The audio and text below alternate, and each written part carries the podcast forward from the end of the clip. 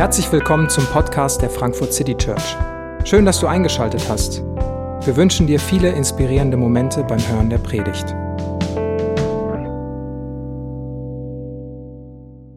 Das ist einer der vielleicht bizarrsten und außergewöhnlichsten Texte äh, im ganzen Lukas-Evangelium. Ähm, eine, eine wirklich, ja, Geschichte, die ganz viele Fragezeichen auflöst. Zumindest äh, geht's mir so. Und die passt auch gar nicht so wirklich zu dem, was Lukas irgendwie sonst zu tun scheint. Also wir erinnern uns, dass er damit angefangen hat, sein, sein Evangelium, ich habe das alles ganz gründlich recherchiert und Nachforschungen angestellt und Augenzeugen befragt und ich habe das alles zusammengetragen, so ein, so ein Bericht, damit, damit ich euch gute Gründe liefern kann. Oder das ist seinem einen Freund, der, der ihm da beauftragt hatte, Theophilus, dass du gute Gründe hast, an deinem Glauben festzuhalten.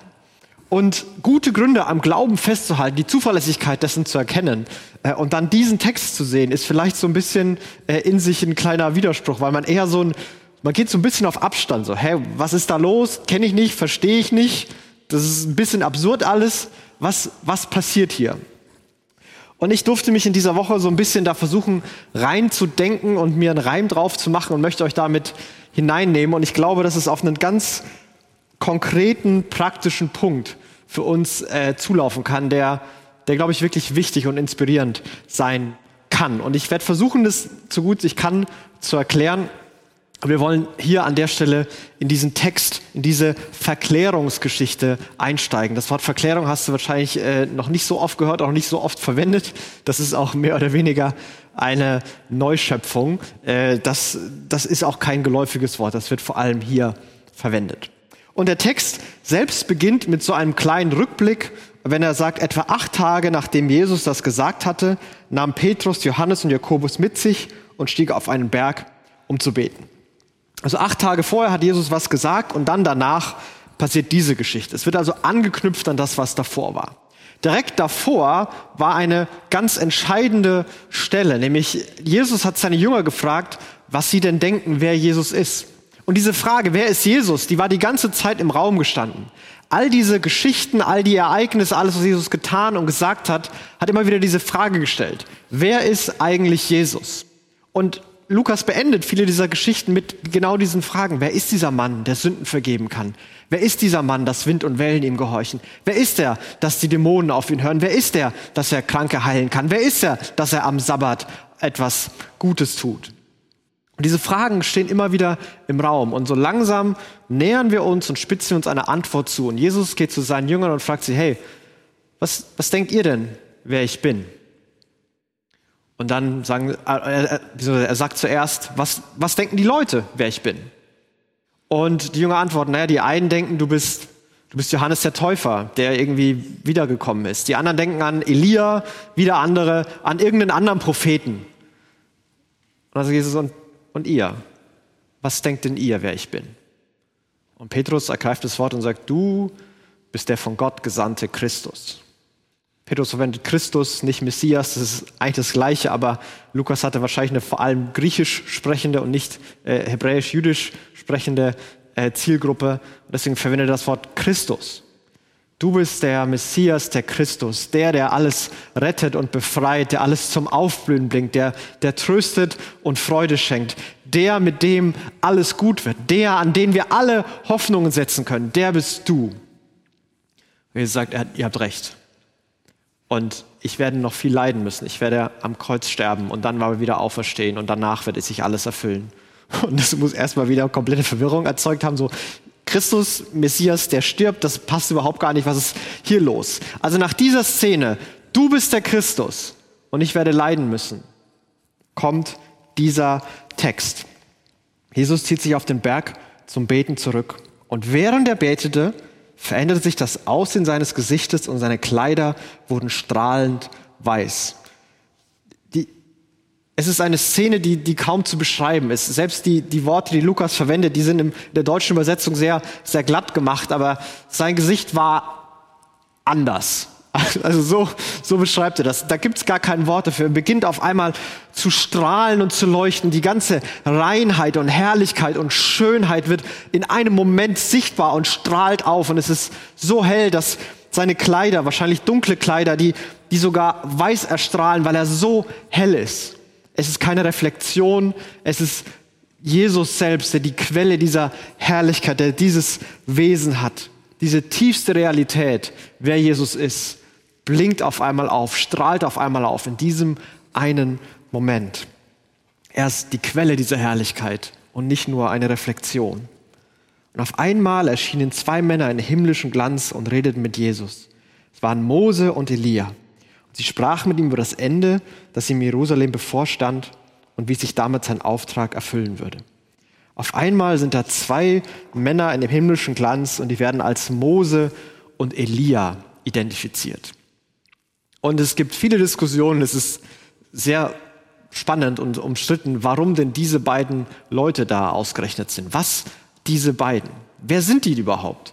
Naja, Mose war der, der dafür bekannt war, dass er das Volk aus dem, äh, aus dem Land hinausgeführt hat, aus dem Ägypten, aus der Sklaverei herausgeführt hat in die Freiheit. Es kam zum Exodus, zur Befreiung aus Sklaven, wurde ein freies, eigenständiges Volk. Er hat ihnen ein Gesetz gegeben, das den Bund mit Gott geschlossen. Und an Mose hängt diese Erwartung. Oder mit Mose ist diese Geschichte verbunden. Aber an ihm hängt auch eine Erwartung, denn damit war eine Sehnsucht verbunden. Hey, das, was Gott damals gemacht hat, was er mit Mose gemacht hat, das soll er auch, auch wieder machen.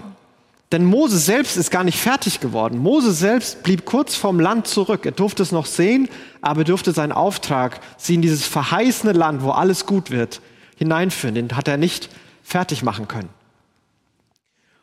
Und die Sehnsucht des, der damaligen Leute war, dass sie sowas wieder brauchen, so ein großes, befreiendes Event, um, um als Volk wieder aufleben und aufblühen zu können. Und dann ist da Elia. Und Elia hatte den Auftrag, einen einen fremden Gott, den Baal, den Baalskult im Land zu beseitigen. Und erst ist er ganz eifrig, ja übereifrig und handelt auf eigene Faust und dann ist er auf einmal ganz niedergeschlagen und entmutigt und Gott kommt zu ihm und gibt ihm einen Auftrag, dass er drei äh, Männer salben soll, also so mit dem göttlichen Auftrag weitergeben soll, einen syrischen König, einen israelischen König und äh, ein Nachfolger von sich und Elia macht nichts von dem. Er kommt nicht mehr dazu, er wird davor in den Himmel äh, geholt. Und auch Elia wird nicht fertig. Und die fremden Götter kommen erst später weg. Und auch jetzt ist das Gefühl wieder da, dass man sowas mal wieder bräuchte. Jemand, der das alles beseitigt, der für Ordnung schafft. Aber auch das ist nicht fertig geworden. Und es ist interessant, dass diese beiden nicht fertig gewordenen, unvollendeten Männer in den letzten Versen des Alten Testaments auftauchen.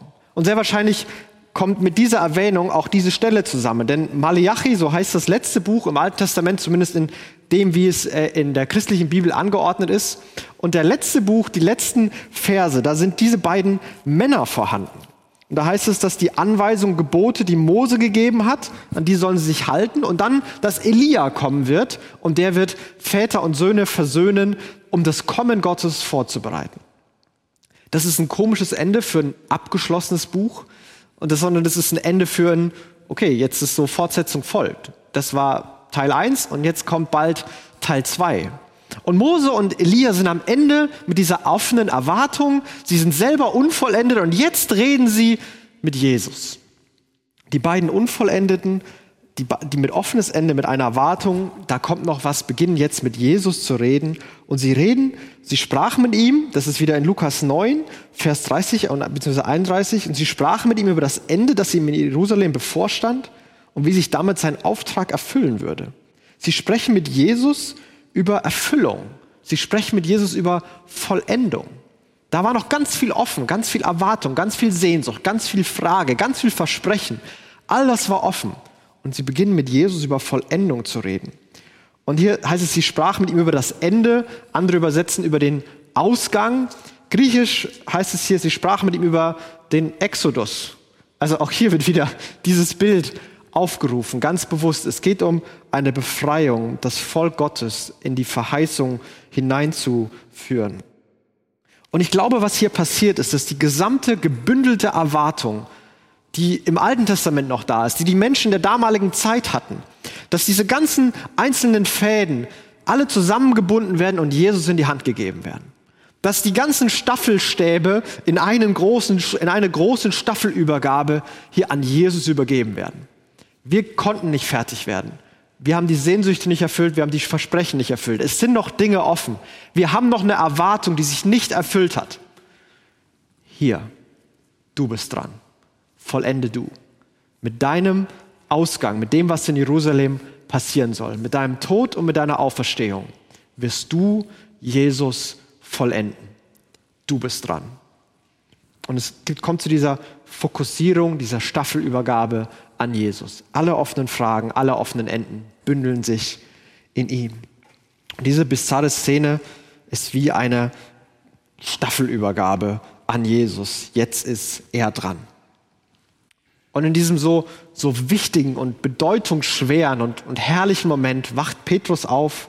Der Schlaf hatte Petrus und seine Gefährten überwältigt und als sie aufwachten, sahen sie Jesus in himmlischen Glanz und die beiden, und die beiden Männer, die bei ihm standen. Und als sie im Begriff waren, von ihm wegzugehen, sagte Petrus zu Jesus, Meister, wie gut ist es, dass wir hier sind. Wir wollen drei Hütten bauen, eine für dich, eine für Mose, eine für Elia. Und diesen Satz finde ich besonders spannend. Doch Petrus wusste selbst nicht, was er da sagte. Petrus hat keine Ahnung, wie er darauf reagieren soll. Das ist ganz abgefahren. Er versteht selber nicht, was ich mal ein bisschen tröstlich finde, dass auch Petrus Dinge nicht verstanden hat. Er ist völlig überfordert und er sagt einfach irgendwas. Er redet irgendeinen Unsinn und er geht diesem Impuls nach, okay, hier wir sind auf dem Berg, es ist gerade herrlich und glänzend und hier sind wichtige Leute. Ich baue hier drei Häuser, dann können wir hier bleiben. Da unten sind die ganzen Kranken und Dämonenbesessenen, die wollen immer was von einem und hier oben, da ist es bequem, da ist es schön, da ist es einfach. Lass uns doch hier auf diesem Berg bleiben. Und er hat gar nichts verstanden, das wird auch hier markiert in dem Text, denn Jesus hatte selbst vorher noch gesagt, dass er leiden wird. Und die Vollendung wird seinen Tod und seine Auferstehung mit beinhalten. Aber Petrus kommt gar nicht dazu, so viel Unsinn weiter zu stammeln, denn noch während er redete, kam eine Wolke und warf ihren Schatten auf sie. Und als die Wolke sie ganz einhüllte, fürchteten sich die Jünger. Und aus der Wolke sprach eine Stimme, dies ist mein Sohn, mein Auserwählter, auf ihn sollt ihr hören. Es kommt eine Wolke aus der eine Stimme kommt. Es ist klar, dass Gott selbst, die Gegenwart Gottes auf einmal da ist. Auch das wieder ein Bild aus dem Auszug, die Wolke, die das Israel aus der Gefangenschaft geführt hat. Und es ist diese Bestätigung aus dem Himmel. Und eine Stimme aus dem Himmel, die so einen Satz sagt, die gab es vorher schon mal bei Lukas. Bei der Taufe. Da kam die Stimme aus dem Himmel, hat gesagt, du bist mein geliebter Sohn, an dir habe ich wohlgefallen. Und es war diese Bestätigung für Jesus. Aber hier sind die, obwohl es ähnlich ist, sind die Adressaten die Jünger. Die Stimme, Gott spricht zu den Jüngern, er spricht nicht zu Jesus. Er sagt, das ist mein geliebter Sohn, mein auserwählter Sohn. Auf ihn sollt ihr hören. Das ist mein Sohn, mein Auserwählter. Auf ihn sollt ihr hören. Gott selbst lenkt den Fokus auf Jesus. Gott selbst sagt den Jüngern, hey, ihr sollt euren ganzen Fokus, eure ganze Aufmerksamkeit auf Jesus richten. Und Gott selbst gibt noch einmal die letzte Antwort auf die Frage, wer ist Jesus? Er ist mein Auserwählter, mein Sohn und auf ihn sollt ihr hören. Alles, was vorher war, alles, was gerade im Raum steht, alles in Jesus gebündelt. Hört auf ihn. Und Gott selbst sagt das. Gott selbst gibt dieses Statement ab. Und dann geht es irgendwie ganz schnell. Als die Stimme aufgehört hatte zu reden, war nur noch Jesus da. Die Jünger schwiegen über das, was sie erlebt hatten. Sie erzählten jener Zeit niemandem etwas davon. Als die Stimme aufhörte, war nur noch Jesus da. Und die Betonung und die Formulierung hier war, ist, dass, dass dieses allein, Jesus allein wird, wird, wird betont und wird in den Mittelpunkt gestellt. Auf einmal ist Jesus allein. Und nur noch er ist da. Und sie sehen nur noch ihn und sie haben nur noch Jesus im Blick. Dieser Moment, diese kurze Vorschau der ultimativen Realität, wer Jesus ist in seiner ganzen Herrlichkeit, in seiner ganzen Schönheit, ist auf einmal weg. Und es ist nur noch Jesus da. Und die Stimme Gottes hatte ihnen nicht so viele Antworten gegeben. Die hat es nicht alles erklärt, die hat es auch nicht alles gedeutet sondern die hat gesagt, das ist Jesus, hört auf ihn. Hier wird kein System vorgestellt. Hier wird auch keine Antworten gegeben. Hier wird nicht erst, okay, hier sind Bedingungen, hier sind Gebote, hier sind Erwartungen, hier sind alle Antworten. Hier ist alles Mögliche. Bitte sehr. Wollt ihr dabei sein? Wollt ihr euch dafür entscheiden oder nicht? Stattdessen ist hier nur eine Person und eine Person wird vorgestellt. Hier ist Jesus. Was denkst du von ihm? Vertraust du ihm? Beginnt deine Reise hier. Lukas wird diese Frage, wer ist Jesus, mit diesem Text mehr oder weniger abschließen. Es kommen mal wieder Leute vor, die sich die Frage stellen, aber die Texte haben nie wieder das so sehr im Blick. Ab jetzt beginnt Lukas mehr und mehr darüber zu reden, was der Anspruch von Jesus ist, was sich Jesus was sich Jesus gedacht hat mit dieser Welt, was seine Ideen für die Welt sind, was Jesu Prinzipien sind, welche Ansprüche er an alle die stellt, an uns stellt, die an ihn glauben, die ihm folgen wollen oder die sich mit ihm beschäftigen. Wer ist Jesus, ist die erste Frage. Und dann beginnt Jesus Ansprüche zu stellen. Ab jetzt wird es darum gehen. Und dann kommt dieser bizarre, wie ich finde, letzte Satz. Und die Jünger schwiegen über das, was sie erlebt hatten. Und sie erzählten in jener Zeit niemand etwas davon. Warum, warum steht das da? Warum, warum, was soll dieser letzte Satz, dass die Jünger schweigen und nichts sagen? Dass sie, dass sie schweigen, was sie erlebt hatten, dass sie nachdenken, dass sie reflektieren, aber nie mit niemandem reden. Und ich habe mich gefragt, wenn da, wenn da stehen würde und die Jünger äh, und sie erzählten allen, was sie gesehen und was sie erlebt hatten dann würden wir vielleicht denken, ja okay, die Anwendung könnte sein, ähm, wir können auch Leuten erzählen, was wir so gesehen und erlebt haben.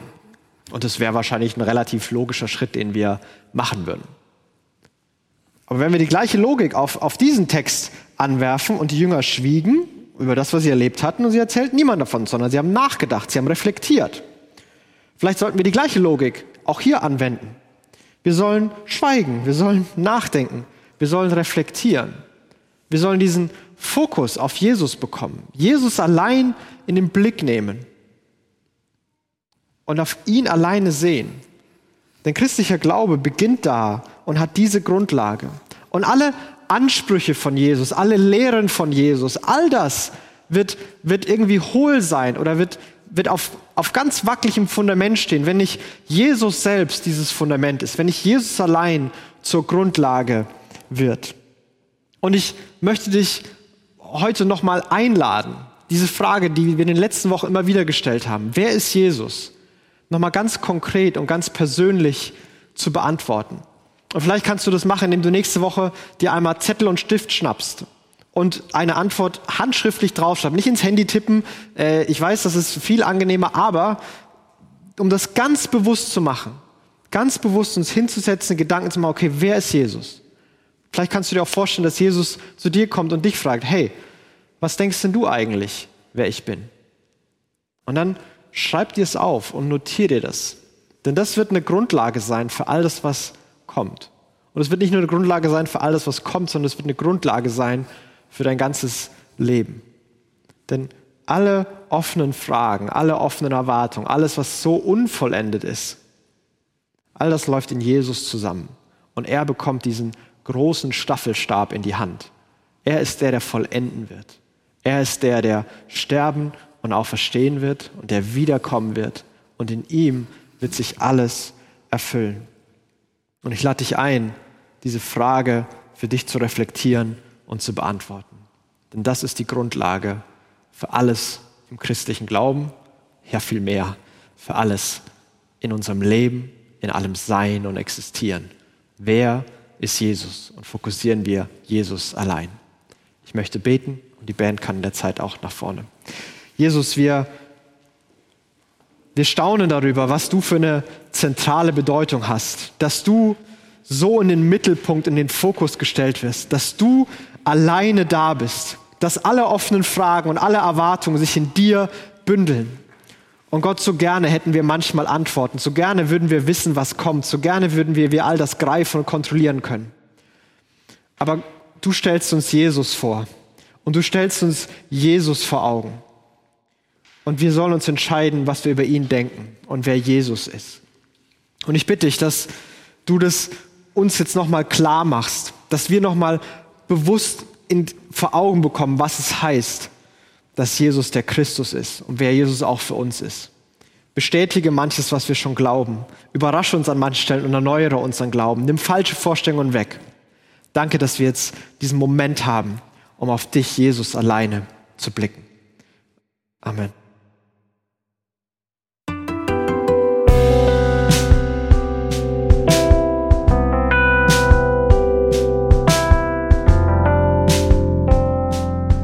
Wir hoffen, die Predigt hat dich inspiriert. Wenn du uns kennenlernen möchtest, dann schau einfach mal auf unsere Homepage www.frankfurtcitychurch.de oder besuch uns in unseren Gottesdiensten. Bis dann!